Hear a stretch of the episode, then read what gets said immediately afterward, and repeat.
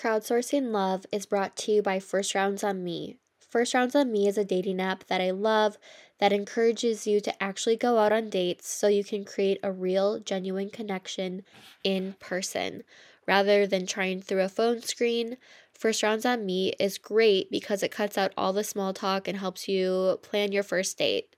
You can only have one date per day and you can only chat with your date 12 hours before your first date starts. No more pen pals, go out and get to know someone in person. I used first rounds on me during my 28 date challenge, and it was such a good experience, and I loved how efficient it was. Um, and the guys on there are really cute, and it's kind of fun to see the different places they ask you to get drinks. Some guys would ask me to get a smoothie or a coffee, other people asked me to go and get a cocktail.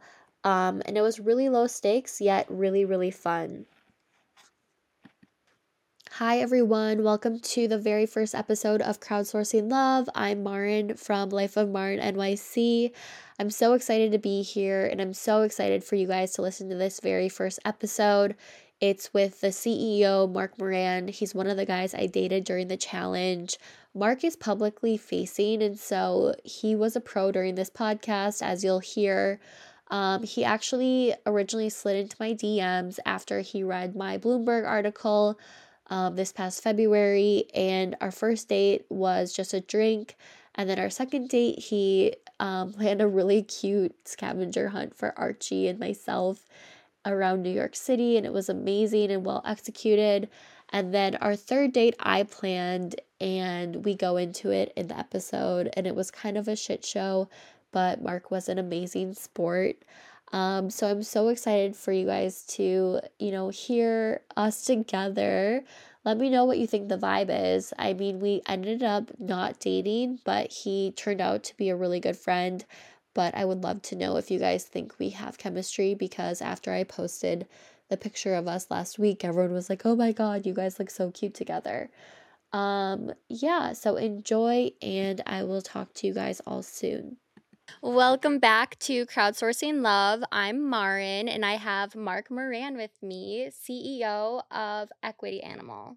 That's right. Thank you for having me. It's a pleasure to see you again and to be here. I know. Thanks for coming, Mark. Mm-hmm. Um, I want to start out by just learning a little bit more about, you know, who you are, where you're from, mm-hmm. um, how long have you been in New York City, and then I'll go into like your finance bro turned reality star turned yeah, CEO. Yeah, yeah, okay. But first, let's get the background. Sure, sure. So from Virginia originally, uh, I was actually born at the Naval Academy, but grew up mostly in Virginia. Wow. Then um, went to the College of William Mary for undergrad, ran track there went to the University of Virginia, got a law degree in MBA there right after undergrad okay. because I always wanted to be a lawyer. So then I took out a bunch of student loans and mm-hmm. was like, oh shit, how am I going to pay this back? Yep. So then I came up to Wall Street about five years ago, uh, started working at Lazard and then Centerview later.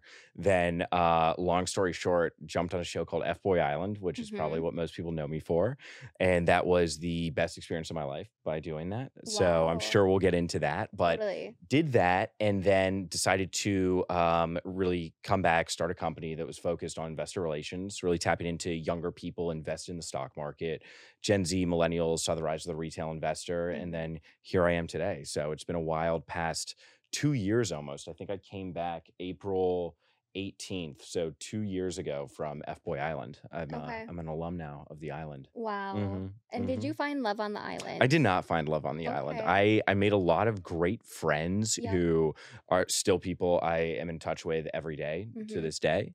But it was uh, it was more an experience for me uh, that I'm very happy I did. That it was something I kind of was going that traditional finance bro route, mm-hmm. if you mm-hmm. will. Yep. I was uh, I was working a lot of hours. I was in a relationship, um, and I I kind of felt like I didn't really like the person that I was becoming. Wow. So I kind of took a step back and then was able to you know be in a situation where I was fortunate enough that I could take some time off work mm-hmm. and really go. Went to the Cayman Islands for three months during the middle of COVID and just set up this amazing opportunity to really kind of uh, have a reset on life, if you will. Yeah, that's amazing. So you said you didn't like the person you were becoming. Mm-hmm. Who were you becoming? I think I was becoming someone um, when you think of traditional finance bros, and you know, I would imagine that you have a very traditional female audience. I have a Yeah. 78% male following, you know, which I'm sure is mostly 22 to, you know, 30 year olds in New York City. Mhm. But I, I kind of felt like everyone aspires to be like this uh, idealized version of someone in finance, like a Patrick Bateman type. Okay. And, you know, I was someone who, like, when I was interning at Credit Suisse, I was 23 as a summer associate the first time I did it.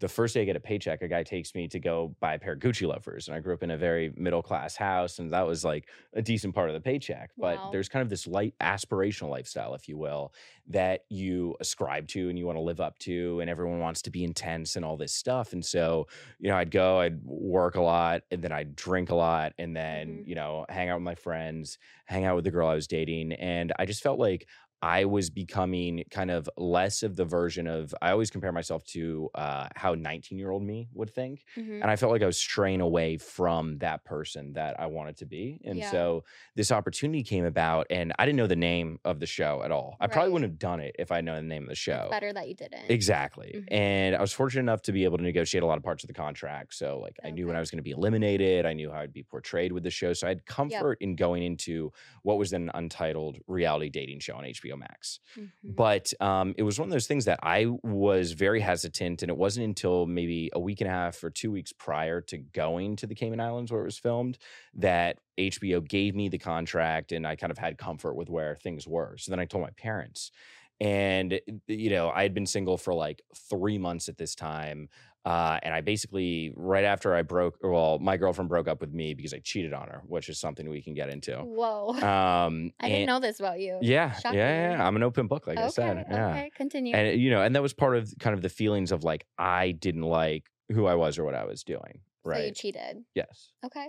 Well, that was your way of acting out. it was it was it was mental cheating that like oh, bas- like I didn't have sex with someone else, but it was Emotional. yeah, emotional going on a date and it was it was essentially like I look back at it and it was like I wanted to get caught, you know? Mm, because totally. I- I That's a very male thing, by Yeah, the way. yeah, where 'cause it's like I you don't didn't just wanna- break up with them. You, Exactly. you do some passive aggressive behavior. Well, and it's like, okay, let me put in 10 times the effort to do something that's gonna Right. like hurt more in the long term than if I was Mhm. just direct and honest up front.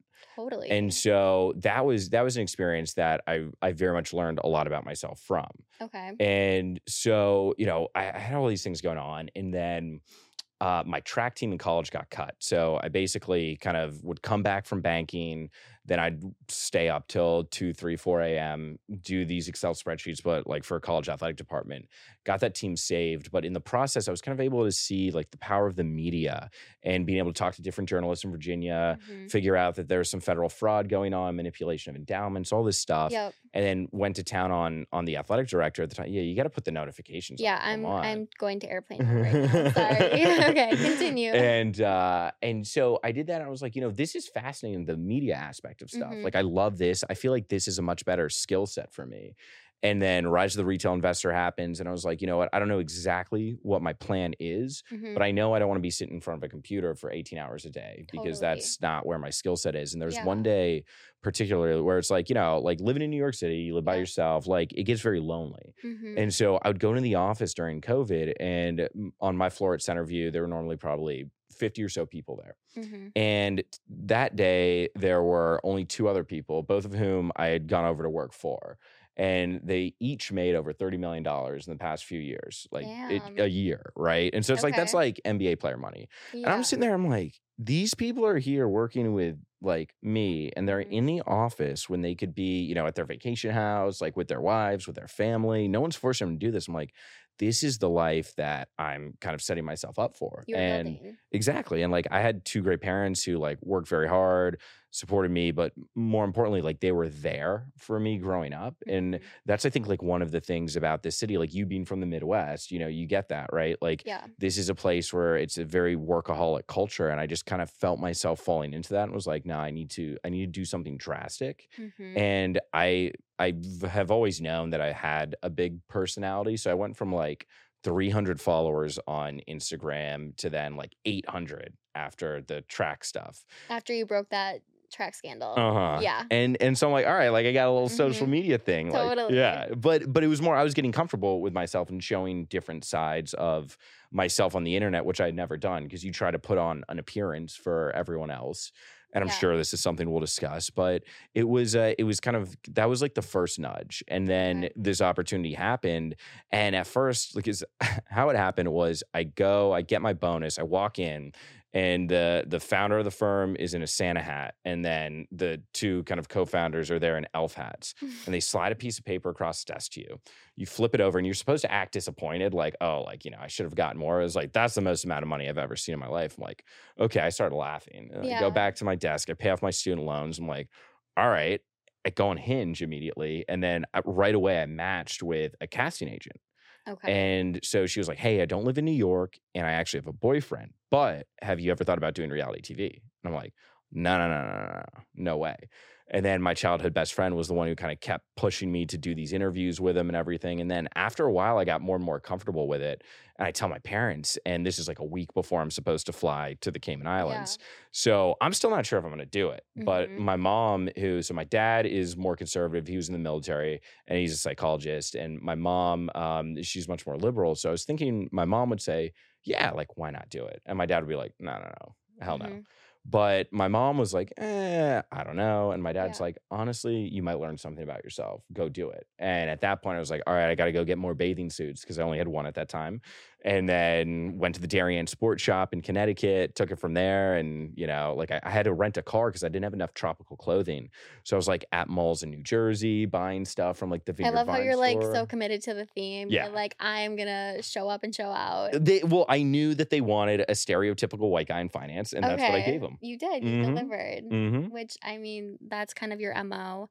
Um, going back to being a lawyer, Mhm. why did you? Because like there might be people who are in law school or who are aspiring to be lawyers, but you became one, and then you never really you're barred, right? But you, you never actually became a lawyer. Yeah, well, Why? I I actually I do practice uh and and do a few various things for some friends in my free time. Okay. So I I always want to be a civil rights attorney. Mm. And I read a lot of John Grisham novels growing up, and really kind of that was what led me to go to law school. And I always wanted to go to UVA from his books, and I got into UVA. Yeah. I'm like, okay, perfect, no brainer.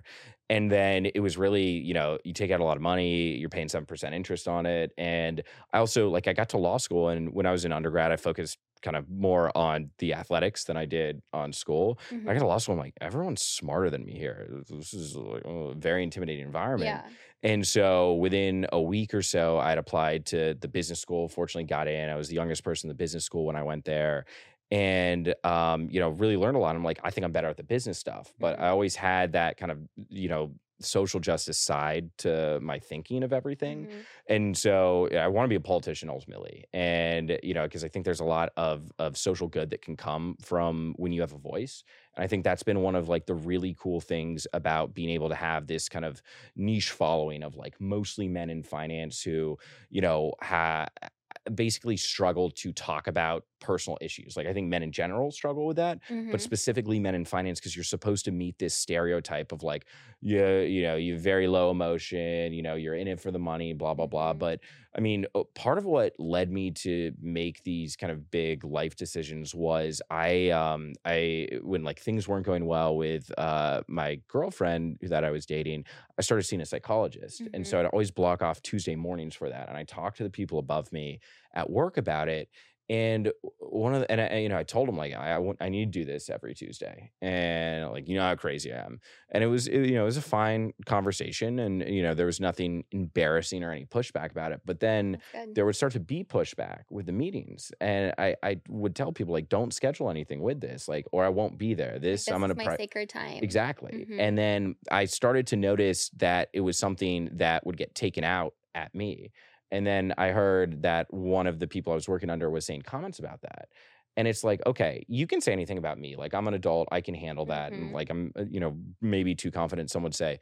But you know I, know not everyone is like that and Totally. this you know and so to me i was like there's there's something to be said about this that if i could go be a voice for these types of people Mhm. and you know people that that are my people and to kind of normalize anything like this like even that small incremental effect of it which i think you know has has definitely been able to happen a little bit like that to me is worth more than you know any amount of money that i'd be making I love that. That's really cool. I also think that another interesting thing about you, and I know that we go on a million tangents, Mhm, but that's just like mhm. the beauty of it's the adhd Both of us. So you also, when you went on to F Boy Island, you negotiated your contract. And I Mhm. think that's so fascinating because I think a lot of reality stars come from like disin not all okay this is a stereotype Mhm. but there's a lot of people who don't know their rights and they're so desperate Mhm. to get onto a show hmm that they just sign any dotted line and they don't read it and then Mhm. their likeness is basically portrayed whichever way can you talk more about negotiating your contract before going on this show because i think this could be interesting for people and maybe you know give somebody who doesn't have a voice a voice if they were Mhm. to ever go down that route Yeah, and that was something I wasn't really aware of either. Um, so it would have been late December, so like December 16th of 2020, let's say, that I matched with this casting agent. So then after Christmas, I kind of had my first meeting with these HBO Max producers. And then we get into January, and I could tell that they really wanted me. And Mhm. so then at one point, one of the producers let something go, like, oh, well, would you be able to get off of work in three weeks? So then I'm like, I'm gonna have to go to this island in the Caribbean in three weeks. So, Yeah. like, okay, you don't have many other options than me. And right I, I know that if they're picking me, they're trying to choose a white guy who works in finance, that they can peg as the investment banker and all that. Mhm. And it's like, I don't think there's many other people who are like contemplating doing this. no you and you're very shiny too yeah, yeah yeah, yeah. And so I kind of knew what I was walking into basically with Mhm. it.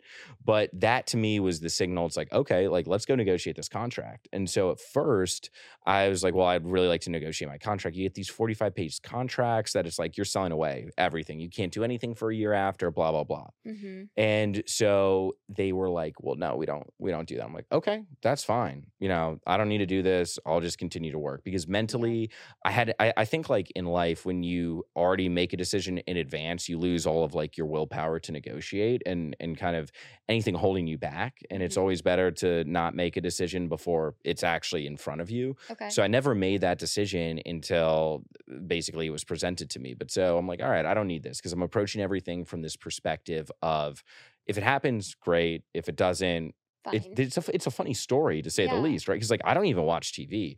I haven't seen uh the last episode of the season I was on, let alone the second season of it. Yeah. Like I just you know I got better stuff to do. yep And so then they're like, okay. And then four days later, they come back to me and they're like, all right, well, if you were to edit your contract, what would you do? And then I knew I had them.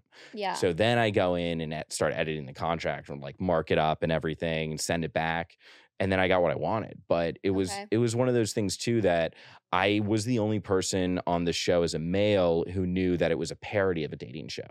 okay No one else knew it. So like yeah I would tell these horrible sex jokes on it. And but I knew it's a parody. So like I would go write down the jokes in advance. I'd memorize them before the date. Like it was just it was so fun to me and I wasn't taking it seriously and it's so funny to watch when you how you come across and everything and but like to then come back and like to see on the internet that people take it like as real. Like that's who you are and I'm sure you get that too One thousand percent. right Mhm. because like we're both aggrandized versions of ourselves in, a- in a very similar manner actually on the internet but it's like people don't really get that hmm and people take stuff very literally and like at first it would kind of be like whoa why do you like hate me Yeah. and i mean i could get how you could look at me and hate me right Yeah. like I totally get that from a random person on the internet, but it was very fascinating. Like going from Centerview or like at Lazard, I worked on the 62nd floor of 30 Rock. Like the first time I went in there for an interview, my ears popped, and I'm try- I'm in an interview trying to like unpop my ears because I've never been in a building that high. Yeah. And then I go to F Boy Island. And like the best part of it was though, like growing up playing sports, like I've been around, you know, in very diverse groups all growing up. But Mhm. then working on Wall Street, you're about around a bunch of white guys who went to Harvard or Yale. And it was just like the same shit over. and You go to the same Yeah. places, everyone's, and I was dating the It's same. an echo chamber. Exactly. Yeah. You know, and it's like, okay, here's another blonde from Fairfield County, Connecticut. Like, you know, Mhm. which prep school did you go to? XYZ. and like I was just so sick of it. So then like I get around like these guys and we all eh, you know and it was funny because at first like everyone's skeptical of me because I go to my suit Yeah. guy like 2 weeks in advance. I'm like I may go on a reality TV show. Your suit guy. And That just shows how extra you are. I'm Yeah, sorry, it does. Yeah, yeah. yeah. Ar- Arthur at Enzo Custom, he is Yeah, uh, he's phenomenal. And that is a plug. But walking into a reality TV show from Mhm. like Wall Street, one of the most intimidating things one can do because you're around like a bunch of jack guys who are like personal fitness trainers, Yes. like, you know, and I'm like, what the hell did I sign up for? Okay, wait. So we need to get the perspective of you because you're a former finance bro. Mhm. Um, and now you're a CEO. Tell me kind of how you balance your professional life with your love life because obviously now that you're a CEO, I'm guessing are you still as busy as you were as a finance bro or do you feel like you have more balance and then how do you balance that all with dating in New York? Great question. I would say that I so I honestly work less than I did in finance, but I have to think more. So it's Okay. actual it's harder work if that makes sense. Mhm. And it's much more responsibility because you know you can go screw up an Excel formula and whatever, you get yelled at. Yeah. End of the day. But like this, I have people to support, you know, payroll to meet, stuff like that. And and it's really dependent on my personal reputation. So Mhm. there's much more thought that goes into stuff. And Yeah. I mean, I've fortunately been very successful in the risks I've taken in this business. I mean, I built this business off the back of a strip club, which was like, in hindsight, to take the risk I did was it all worked out in a phenomenal way. Hmm. But it's one of those things like I never when I- when I take a big risk, I don't want to have a plan B because then you're never going to fail. You're you're never going to succeed on plan A. You're always going to fail because you know it's it, it- there's always this attitude of like a lot of people like to talk about stuff and and think about stuff and say, okay, well, what if I did this or I have this great idea? yeah. I was just like, fuck it, let's do it, Yep. and did it, and it's been it's been phenomenal. So it's been so much fun, but it makes the dating like definitely tougher. Um, like you know, even when we were going on our dates, it's like it's it's a lot of effort to like communicate during the day and Mhm. to prioritize that. yeah. And so I I've kind of found that i- my dating life is it's very interesting. There's like one woman who I've known him for a very long time and she's like relatively well known. So we kind of like have seen each other on and off. And she's basically who I cheated on my girlfriend with. Oh shit. And I'm sure at some oh, point the mistress is still in the building. Yeah, yeah. So now is she going to become like the full on girlfriend? I don't know if we're at a point for that. Mm. Um, I think like one of the actual this is funny because one of the comments you said that I was thinking about on the ride over here Yeah. was to start dating different types of people. And Yes. because I've always kind of dated the same type of person, running the same Which was what? What was, was your type? White, blonde, like from like upper middle yeah, from Connecticut. Like just like I don't know what I thought. What in what my head. profession? What profession? Uh usually media. Like media PR. didn't you say fashion Yeah, PR? yeah. That's I you sit and talk about fashion date. PR like till kingdom come. Like okay. and not even not even like think about it, right? Because I always like to joke, and it's not necessarily a joke, but like I'm good on first dates, as you mm-hmm. know.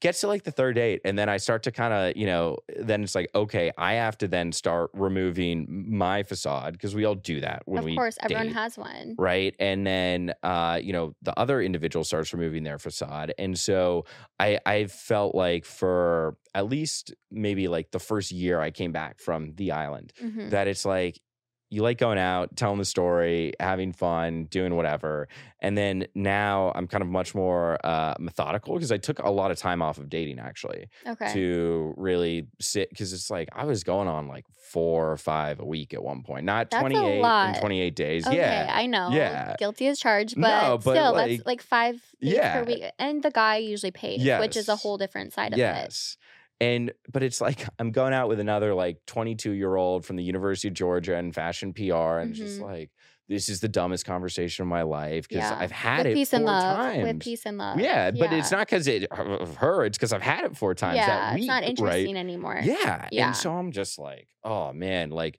I need I need to do something different. So I took some time off and then I think that was like very good for me to just Mm. sit back, reassess everything.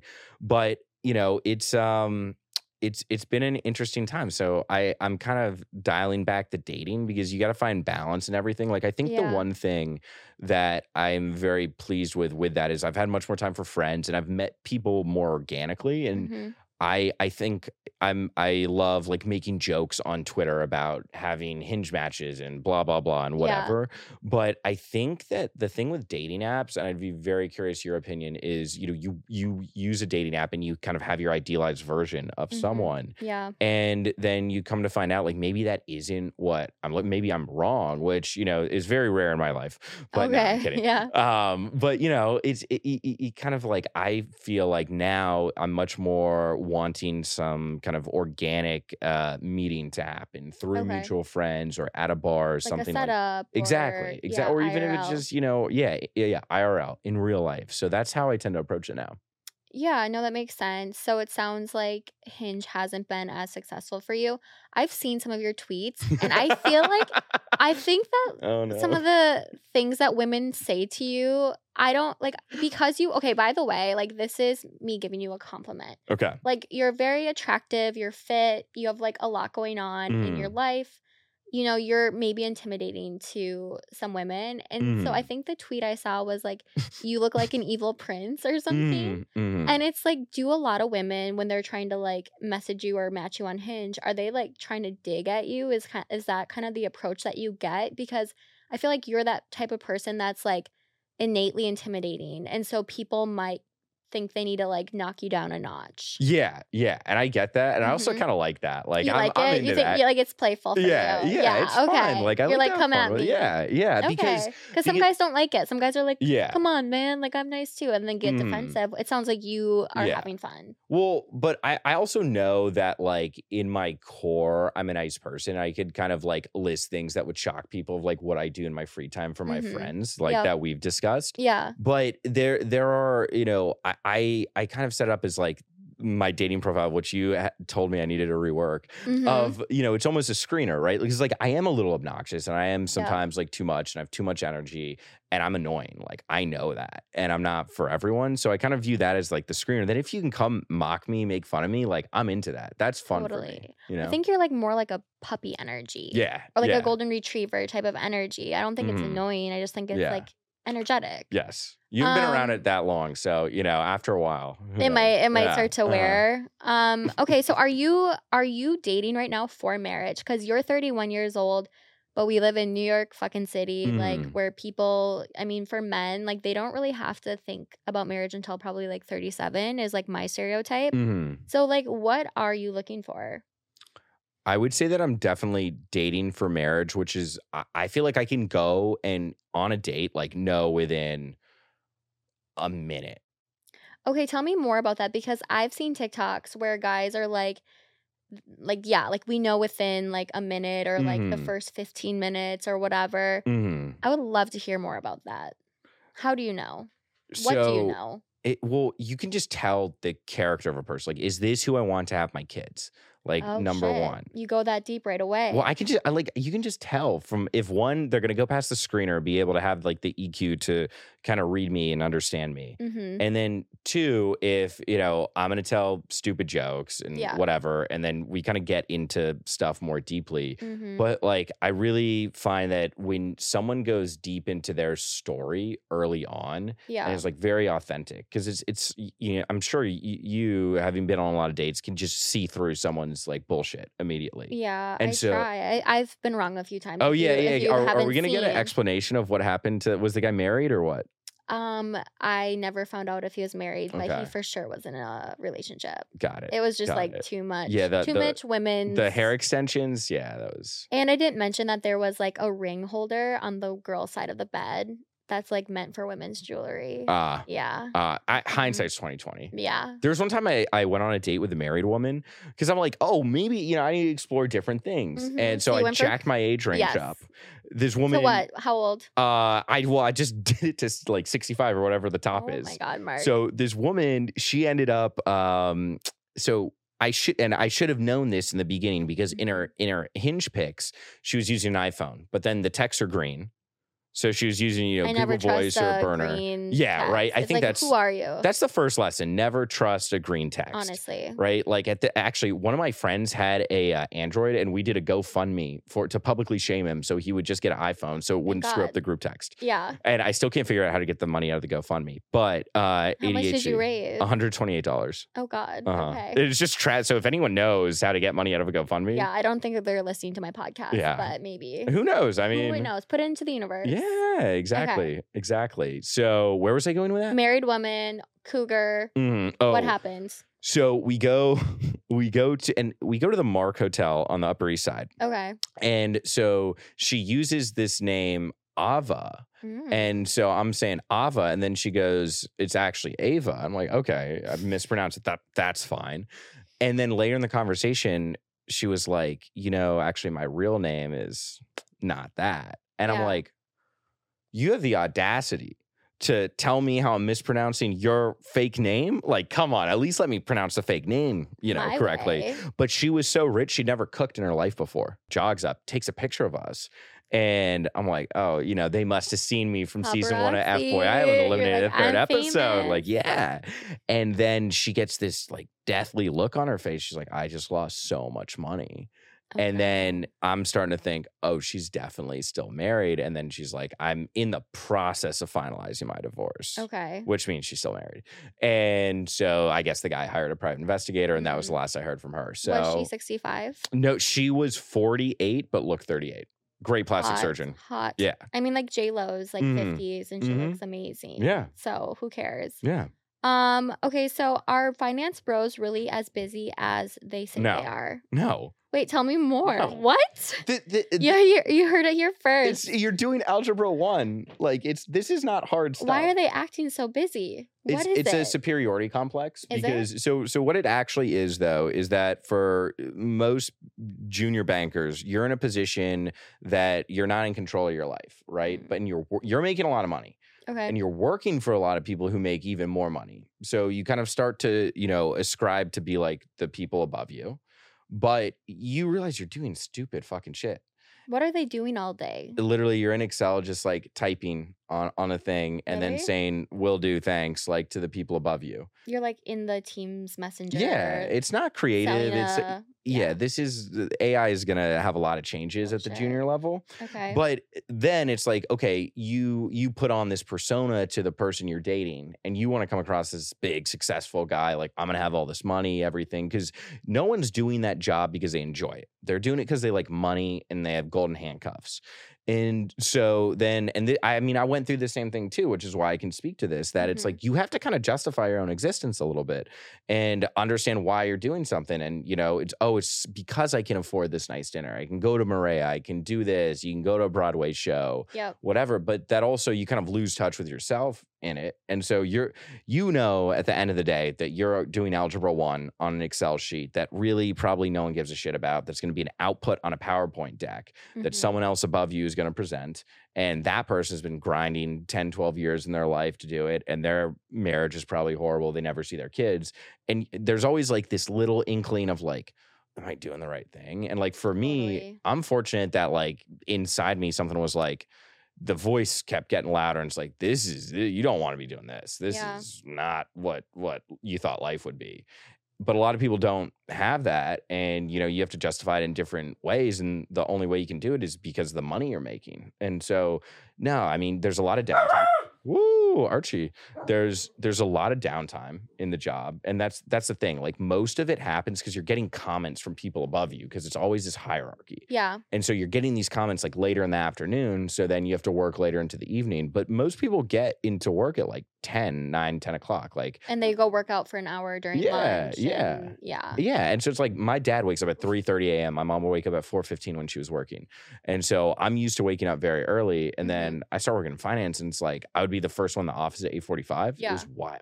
Oh shit. Mhm. I mean, that's why you guys are able to drink every day Yeah. because you're not getting up at the ass crack of dawn. yeah. That makes sense. hmm What are some red flags women should watch for in men? And this is just like this question just came to me, hmm but I'm like, if anyone can speak to this, it's Mark. Anyone who says they're a nice guy. And Really? That was my Ooh, biggest I love that. issue with being a nice guy in F Boy Island is it's like I would never walk up to someone and say I'm a nice guy. And I like I my childhood best friend, she's dating a guy who's Mhm. like I'm a nice guy. I'm like that guy's manipulative. Fuck. Yep. Anyone who says that, like, uh-uh. why are you saying that? Why do you need to Just say that? Judge me by my actions, right? Actions. Yeah, like I'm not perfect. I'll sit here. I'll come on your podcast and tell you about cheating on my ex girlfriend. Like Totally. you can judge me for my actions of who I am now, but I'm never gonna say I'm a nice guy. You know, like that to me is the biggest red flag. Okay. Any others? Any other like behaviors that you saw while within the walls of the finance world? So I think one thing is that eh, if the the healthiest relationships I saw, the the female would always meet the male friends. I think if you like if it's a Thursday Oh. like Thursday nights tend to be, you know, one if you have one Mm-hmm. to kind of go out with your work colleagues. And like if you're not invited or anything, then and I and I say this Because you can invite the girl. you can. You can It's it's America. You can do whatever you want. oh hell yeah. Okay. So it's like, why would you not want to Yeah. invite her? So you either don't want your friends to, and what I found a lot of it was is that everyone's like, oh, I need to be like, you know, banging a supermodel or whatever, and they don't want to bring, you know, their long term girlfriend around. And it's like that's like that's just like a normie. yeah, that's so reflective on you though as a person. Mm-hmm. And like those tended to be like the girlfriends I got along best with because it was like they're great people, normal people. Mhm. Like, but it's just kind of you get caught up in this culture and atmosphere of stuff that when you dial it back, this is all a joke. Like we're all Yeah. normal people at the end of the day. Totally. right? We're just in New York City, so Yeah. feels important. Yeah, exactly. So it's funny though because when I was getting, you know, more publicity and press Mhm. during my 28 date challenge, there were people who reached out to me and they're like, "What's your secret?" They're like, Mhm. "Oh, like finance bros and like hedge fund bros usually only date like supermodels and you're Mhm. just like a normal girl."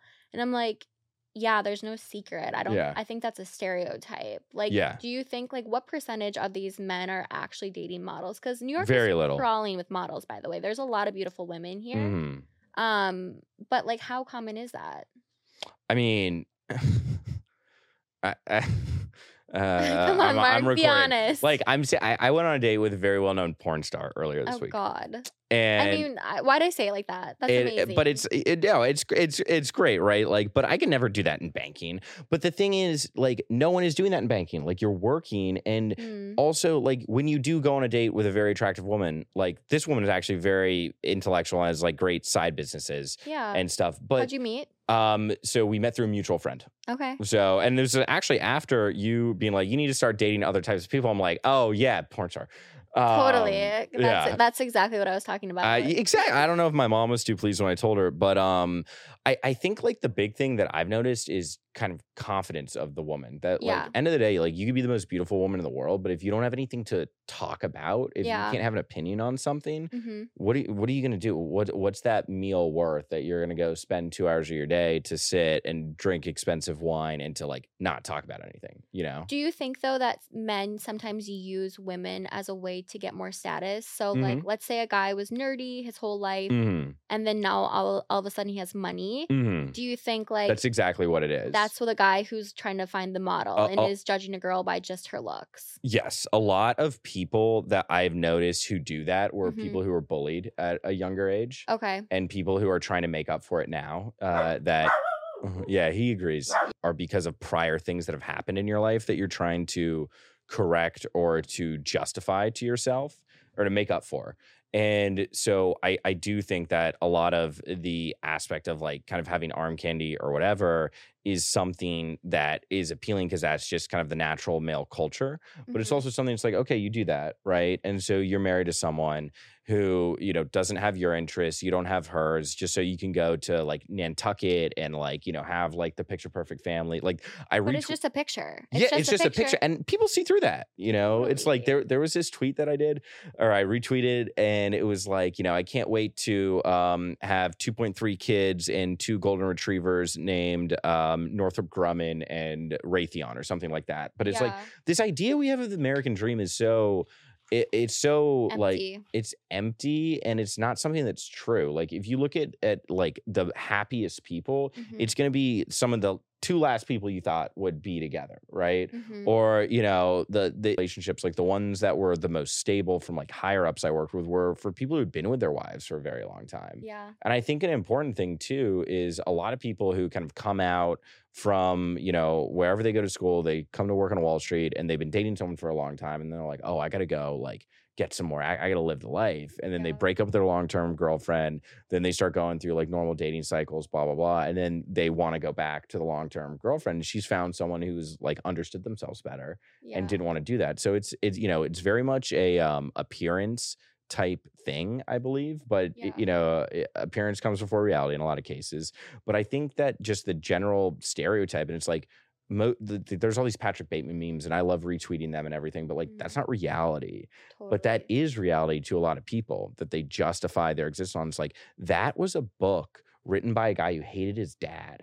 And that was supposed to be something that was mocking his dad. And now that is like the aspirational, you know, person of Yeah. this industry of, a- of a nonfiction book. What? And I'm like pro like finding a guy that you think is hot and you're attracted to. I'm not trying to like be anti that. Mhm. But I love that you're talking about that you look at the whole person and Mhm. not just appearance because I think a lot of women get in their heads, especially at Mhm. the age of 30, where they like start to doubt themselves and lack confidence. And it's actually Mhm. like the confidence that you exude Yeah. Is what's going to attract the guy. A- oh, absolutely. That's why I think uh, what you're doing with the Hinge profile, the prompts, hmm like to me now, I try and just go through and read the prompts first before looking at pictures. But I mean, like the human eye can make a, a split second judgment on someone when you're scrolling, even. Yeah. But so I try and do it as much as I can because to me, it's like I have found that the kind of best times that I've had or like the best relationships that I've had have been with people who were not what I imagined. Yeah. And I think a lot of, I mean, it's, I'm 31 years old, so it's taken a while for me to get to that point and through a, lot of stuff and some of it publicly. Mhm. But it's been, you know, it's been something I'm very fortunate to have gone through that. what's the biggest difference between your online persona which you said your business your um equity animal business was built on the back of a strip club Mhm. so you know that show like i've seen i've been following you now for two months and you know every friday like clockwork i see you Yeah. Posting strip club pictures and whatnot and by the way like i'm pro like sex workers i i'm not gonna ever sit here and shame them Mhm. but you know when we were going on dates at one point you texted me and you're like i'm i'm posting this picture at a, a strip club but i'm actually at home reading a yeah. historical I was reading a book on Austrian or- economics. Yeah. okay see i don't even know i was like Excuse me. yeah Yeah. so what I is mean, the biggest difference Well, like the strip club thing, like I, uh, I, I really before working with RCI Hospitality, I, I didn't like strip clubs at all. Uh, Mhm. like my brother had his bachelor party at a Rick's location. And I remember being there and sitting on the edge of a friend group. So I learned to sit in the middle of a friend group. And it, you're talking to one of the dancers there, and she was like, "Where are you from?" I say New York, and she's like, "Oh, I've always wanted to see the Atlantic Ocean." I'm like, "Oh my god, this is so depressing." and now, like, I'm friends with strippers. Like, Yeah. there's like one girl in Miami who I've helped her with her 401k, like start an LLC Mhm. because you know I, I feel like I've been very successful in bridging the worlds of Wall Street and Vice in a way that I knew would hit my target audience, and that's Mhm. why the, kind of the IR stuff has worked out with them. But like I walk in a strip club, I'm nervous. Like I have a lot of anxiety, just as Mhm. anyone else does. But I've learned how to control that through various ways and to not come across that way. Yeah. And so I I think any of the normal thoughts that someone uh, would have in a situation like I'm having, I just know how to kind of put it out there. And I, I know too that for my personality, people are expecting a certain thing and I know how to give it. But that doesn't mean that's like I'm not fucking sweating through my shirt underneath, you know? yeah So it's it's similar. It's an aggrandized version, I would say. But I kind of I view a lot of it as a social experiment that I kind of throw stuff out there. I see what hits, I see what misses, Mhm. whatever. But most of it all, I I, I think that having a very hyper because I did this knowing there was no kind of face to being a niche finance influencer. Like there's a lot of anonymous accounts and all this stuff. But there's an opportunity to do this because I really felt that if I were to do it and have a voice, that then I could talk about things like the mental health aspect yeah or talk about the relationship stuff and to be able to kind of show hey it's okay to have doubts about yourself it's Mhm. okay to you know totally pivot your career do go on f-boy island Yeah. do whatever i mean if i could go from centerview to f-boy island and have things work out like you know i'm not living in my parents could. basement it's like great why not take a risk i love it Okay, so I now I'm gonna ask you my listener question. Let's do it. Um, I had about a million people ask, was he the CEO? What's the answer? That was me. That okay. was me. Um, you heard it here first. Uh, This other guy asked, "What was it like dating Marin?"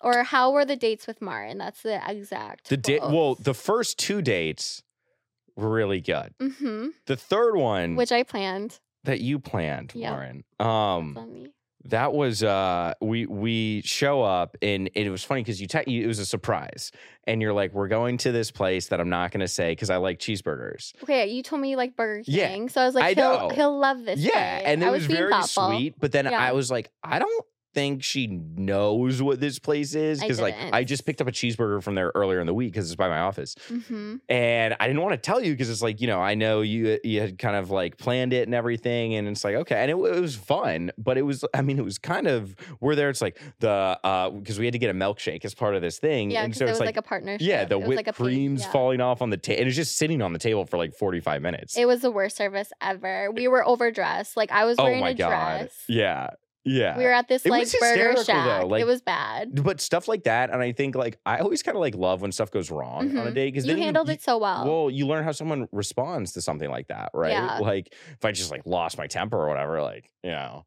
or made me you didn't make me feel dumb. And then at the end they were supposed to give us the receipt and it was oh supposed yeah, to be had to pay. free. Yeah, yeah, yeah. And then you I get was refunded. I did get you refunded, but I like quick was like, I'm gonna pay for it. And he was so cute and he just like handed them his card. You still got me an Uber home. You were so sweet. Like you laughed it off. So Mhm. that's Yeah. yeah. I thought It was it was that was a good moment for you. I was like really impressed. Yeah, it w- it was fun, and I would say, I mean, I kind of like I reached out to you after seeing that Bloomberg article that Missy did because she did Yes. w- one of my articles, and so then, um, and I had looked at your social media, you know, at that point, and then we go on a date. And normally I'll like heavily research someone beforehand, but like I read the article, I'm like, okay, I, I kind of mm-hmm. get the gist of stuff. And then afterwards, though, I found it interesting and I almost kind of felt like a flashback to like the days right after F Boy Island premiered because like some of my friends would be sending me comments and stuff about and it's just like I don't like reading what people have to say about me, especially if it's like I know my audience and it's like I joke around with them and everything, like especially on Twitter. But it's like to, you know, from someone who I know how I come across and I know how someone could perceive that. It's like I don't I don't need this in my life. So I stopped kind of looking at everything that you were posting. hmm So then after I'm kind of like catching up on like, oh, what happened with um the the guy with the hair extensions in the Mhm. you know bathroom Yeah, and stuff like that. So it was interesting because it's like, and I would think a lot of people would probably have the same viewpoint on me to be, you know, going on dates with someone who's very public. Yeah. That I think for a lot of people that can create a lot of, you know, potential insecurity or whatever. Whereas like for me, I'm like, I'm just not gonna look at it. So Yeah. it was it was fun though. I had a good time. Good. hmm No, I I did too. Um, okay, how can this person now shifting away from me, Okay. how can somebody tell if a guy is genuine when meeting for the first time? I think asking them to talk about their parents. Ooh, that's a good one. Which I mean, it's also a sensitive one too. Like I was gonna Yeah. say mother, like is like I'll sit and talk about my mom till kingdom come. Um, but you know, not not everyone's like fortunate enough to have you know traditional household. But I think asking them to talk about family members, right, Yep. or pet related, or like seeing them have passion about something. Yeah. Like I think I, I think the biggest problem like in modern dating is people think like you have to be cool and like kind of Like Totally. I'm not cool. You're you're not calm. Like you know. You said I'm not well, cool. no, you're not calm. I'm not cool. You're definitely not that calm. Like I'm I, not a calm girl. He told me you like literally told me you're like you're like kind of anxious energy. yeah, I can't help it. yeah. Mhm. But then soon you learn to disguise it as like being cool, and people are like, "Oh, how are you smooth?" And it's like you don't know what's going on. Underneath it's like I just I breathe in and breathe out. You don't see that before I talk. But uh, yeah, no, it's it's like you you gotta be passionate about stuff and like Mhm. you you have to have stuff you care about but i think that's also a problem for a lot of people in finance is like you're so stressed about your job and whatever but it's like think back to you know how would as i view it 19 year old self view you Hmm. and it's like 19 year old self would have been like that guy fucking sucks seeing me as a banker yeah. Uh, but 19 year old me now would be like, yo, that's cool. He went on F Boy Island. That's cool. He's It doing is his own thing. You know, that I can wear sweatpants to work and like do whatever. Do you though? I feel like you're always in a suit. You ju- it was always days I had meetings. Okay, every time Yeah, I saw yeah, you, yeah. I was like, this No, guy's there was- dressed to there the was- nines. There was one, but like I sweat a lot during the day. That's the thing. So like I had to okay. Change in a different outfit when we went to the burger place. So, So that funny. yeah. You looked uh-huh. good. Thank you. Um, okay, so is he single and does he want to slide into my DMs? Who's so- that? What's her at? Um, Haley, I don't want to tell you. Um, I'll tell you. You off tell me off camera. Yeah. Um, so if people are interested in sliding in, like, are the DMs open? yeah, DMs are open. I'm very I'm very responsive. Are you? Yeah. Okay, cute. Uh-huh. Um, okay. Do you guys look more at photos or at prompts on the apps? You kind of alluded Yeah, to this. yeah. I mean, I think most are photos. Yeah. What are like the best photos? Are there any like don't do's from a man's perspective? So the first one, it, it's got to be solo, or or at least with someone who you can tell immediately is not you, Mm-hmm. right? So it's like sometimes I'll see someone, and it's like I don't know if that's your brother, your current boyfriend, ex boyfriend, like. Yeah. What are you thinking? You know, like that's just crazy. And then first photo, like not a bikini pic, because really? then it, well, then it's like I'm going into it thinking like I can easily have sex on the first date. oh my god, really? Yeah. That is a scoop. Yeah. So if the first photo is a bikini photo, you're thinking sex. But if it's like Mhm. the fourth photo, you're like, okay, yeah, you're like okay, she's- she she knows. she's a good girl. well, and she knows how to like do a good profile. Like she's Okay. using her brain on this. okay. Mhm. How do you feel about when there's solo pictures of pets? I it, it depends. I kind of find it funny. Like if it's like the Okay. last one, like I think that shows personality. You do? Yeah. Okay, Because that's a think- controversial one because some guys are like, absolutely not. Well, if it's a cat, like the immediate ex, I just not the cat thing. people are gonna come out for I, you. they're gonna come. Yeah, I know. And it- well, they came for you at one I point. know, Um, I know. But I, I just, I'm not a cat person. I can admit that. That's not my thing. I think that's valid, and it's a good. If like you're obsessed with your cat and you want Mhm. the man to be also obsessed with your cat, then don't. Then put the cat because then he won't swipe on you. well, and I think too, though, you know, focusing on cats specifically, Mhm. um, it's okay to have a cat. Like that's fine. But yeah, you know, there's the association because the Simpsons of the crazy cat lady, where like she got a law degree at Yale and a, a medical degree at Johns Hopkins or, or Harvard, and then Mhm. she went crazy. That we have these societal connotations of women who are obsessed with cats, and it's like, okay, just maybe you know the cat's in the picture, but you're in the picture too. You know, I think it's different yeah, with dogs, honestly. agree. I would At agree. least like from a male perspective. So Yep. that's my honest answer. I appreciate the honesty. Um this person this is a controversial question, but I think you I think you can handle it. I wouldn't ask you if I didn't think you could. So this person said ask him why anyone who is serious would want to date a man like him. um, I would say That's like a really harsh question. That's that is that is, but but I I put myself out there knowing that someone could have that viewpoint, right? exactly because you're a online persona. Exactly. Yeah. But I would never want to even interact with someone who doesn't have the EQ to understand that if if you think this is what I am 100% of the time, Yeah. like come well, on. someone could say that someone could ask me the very same question with Mhm. 28 days exactly. in February. Exactly. I'm sure they do, and they right? do. And so I was like, yeah, like it's just like, of course, I have my online persona Mhm. and building a business, Mhm. but you know, like there's also many layers and dimensions to me, and I would Mhm. say there's many layers and dimensions to you as well. Clearly, Well, and I think there's two parts of that, right? Like it's one kind of like the like niche influencer type thing Mm-hmm. of people just reacting weirdly to someone who puts themselves out there. But I think a lot of that comes through jealousy Yep. because I think there is this uh perceived connotation of like, oh, like you're just, you know, you're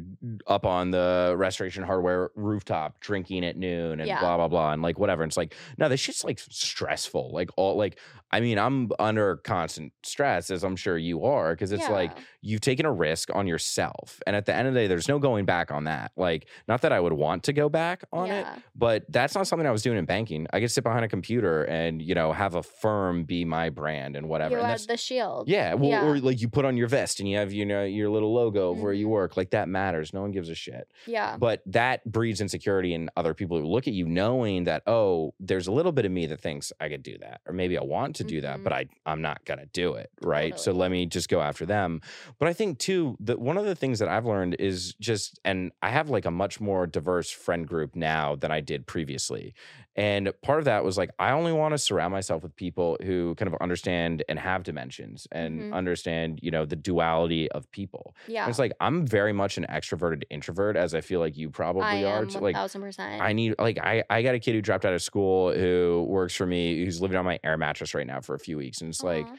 I I need to just fucking go in my room sometimes and like and sit- shut your door. yeah and just totally. like sit by myself Mhm, right Totally. um but it's it's one of those things that you know everyone has different sides of themselves and i Mhm. think people show it in different ways but people value themselves in different ways yeah. and what i've learned is that any kind of reaction to you as a person on the internet is more a reflection of the them. individual making that reaction Like when guys tell me I'm like not hot enough to be doing this challenge, I'm like, yeah honestly, you wish, sir. yeah Like with peace and love, you wish. exactly like i had my my favorite one today because i get i get this sometimes but like i i used to get a lot more hate but now like it's it's really It's more love. it's more like people being like, "Yo, like, I like I had a managing director who's now a partner that I work for at Centerview, who who like he takes me out to dinner. He's like, I just want to thank you for doing this because Aw. I like live through your life, Yeah. and he's like, I wish I could have done something like this, and like we, and it's like, yeah, I mean, d- pff, I- maybe I'm just crazy enough to do it.